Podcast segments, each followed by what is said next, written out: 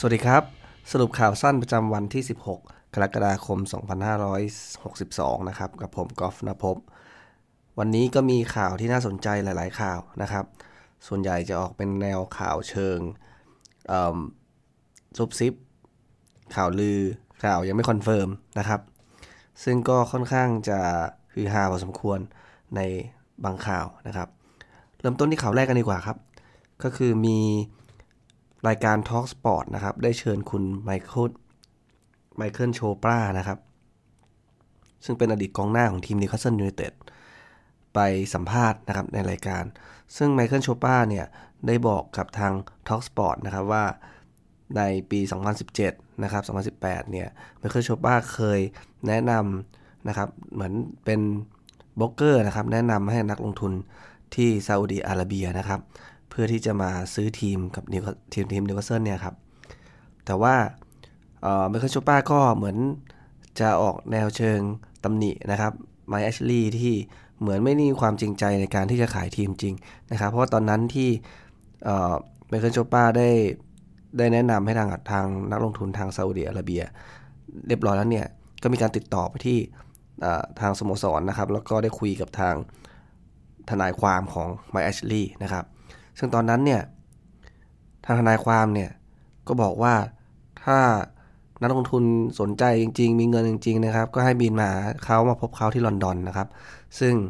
ไมเคิลโชปราก็รู้สึก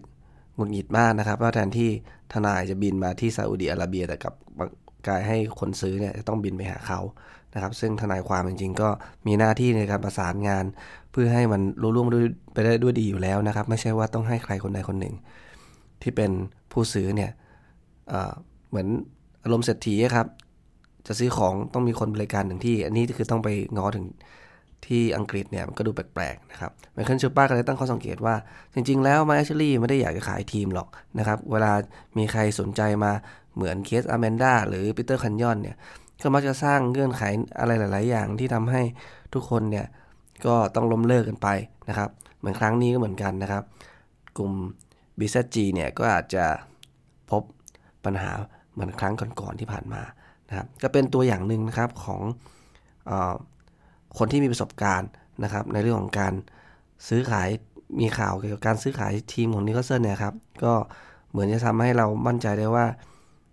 ถ้ามันจะล้มเหลวเนี่ยอาจจะมีปัญหาจะมาจากฝั่งแอชลีย์ด้วยก็ได้นะครับ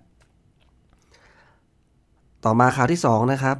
ก็เป็นเรื่องข่าวลือเหมือนเดิมนะครับก็คือมีสำนักข่าวนะครับหลายสำนักข่าวในอังกฤษเนี่ยได้ออกมาบอกว่าทางทีมนิวคาสเซิลเนี่ยกำลังจับตามองนะครับสนใจศูนย์หน้าชาวบราซิลนะครับของทีมฮอฟเฟนแฮมนะครับซึ่งลือกันว่าค่าตัวน่าจะประมาณ36ล้านปอนด์นะครับตรงนี้เนี่ยก็คงต้องติดตามกันต่อไปนะครับว่าจะเป็นข่าวลือหรือจะเป็นจริงยังไงแต่ว่าถ้าสมมุติว่ามีการซื้อขายจริงเนี่ยจะกลายเป็นสถิติสโมสรใหม่แน่นอนนะครับเพราะว่าของเคสอามิลอนเนี่ยอยู่ที่แค่20กว่าล้านปอนด์ตรงนี้ก็เพิ่มขึ้นมาอีกประมาณ16ล้านเลยทีเดียวนะครับสุดท้ายครับข่าวนี้น่าตื่นเต้นมากนะครับก็คือมีหนังสือพิมพ์นะครับของท้องถิ่นของเมืองลียงนะครับในประเทศฝรั่งเศสนะครับได้ออกมาให้ข่าวว่าอดีตผู้จัดการทีมลียงนะครับบรูโน่เกเนซิโอนะครับได้เดินทางมาที่นิวคาสเซิลนะครับแล้วก็เตรียมจะเซ็นสัญญากับนิวคาสเซิลเป็นเวลา4ปีด้วยโอ้โหอันนี้คือถ้าเป็นข่าวเต้านั่งเทียนขึ้นมาเนี่ยก็คือเหมือนต้องการประกบกระแสข่าวสตีฟบูธเลยทีเดียวนะครับก็ไม่แน่ใจเหมือนกันว่าที่มาที่ไปเป็นยังไงนะครับแล้วก็นอกเหนือจากเรื่องของผู้จัดการทีมนะครับ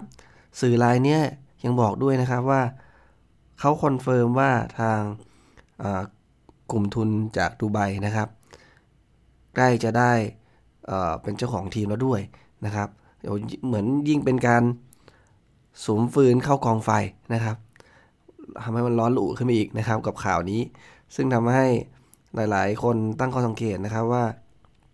มันอะไรจะแปลกประหลาดขนาดนั้นเพราะว่าสตีฟ บูธเนี่ย ได้ลาออกจากทีมเชฟฟิลด์เวนส์เดย์เรียบร้อยแล้วนะครับแล้วก็มันก็ดูประหลาดนะครับที่ให้เขาลาออกมาแล้วแล้วจะไปหาผู้จัดการทีมคนอื่นมาแทนว่าอย่างนั้นเนี่ยสตีฟ บูธคงจะงงนะครับว่าจะกลับไปทีมเดิมก็ไม่ได้นะครับกลายเป็นตกงานฟรีๆยังไงคนต้องติดตามดูต่อไปนะครับว่าทิศทางจะเป็นยังไงในส่วนของผู้จัดการทีมนิวคาสเซิลนะครับสำหรับในวันนี้ก็จบกันที่3ข่าวนะครับในวันต่อไปถ้ามีข่าวที่น่าสนใจผมจะมาอัปเดตให้เพื่อนๆทราบอีกครั้งหนึ่งครับวันนี้ยังไงก็ลาไปก่อนนะครับสวัสดีครับ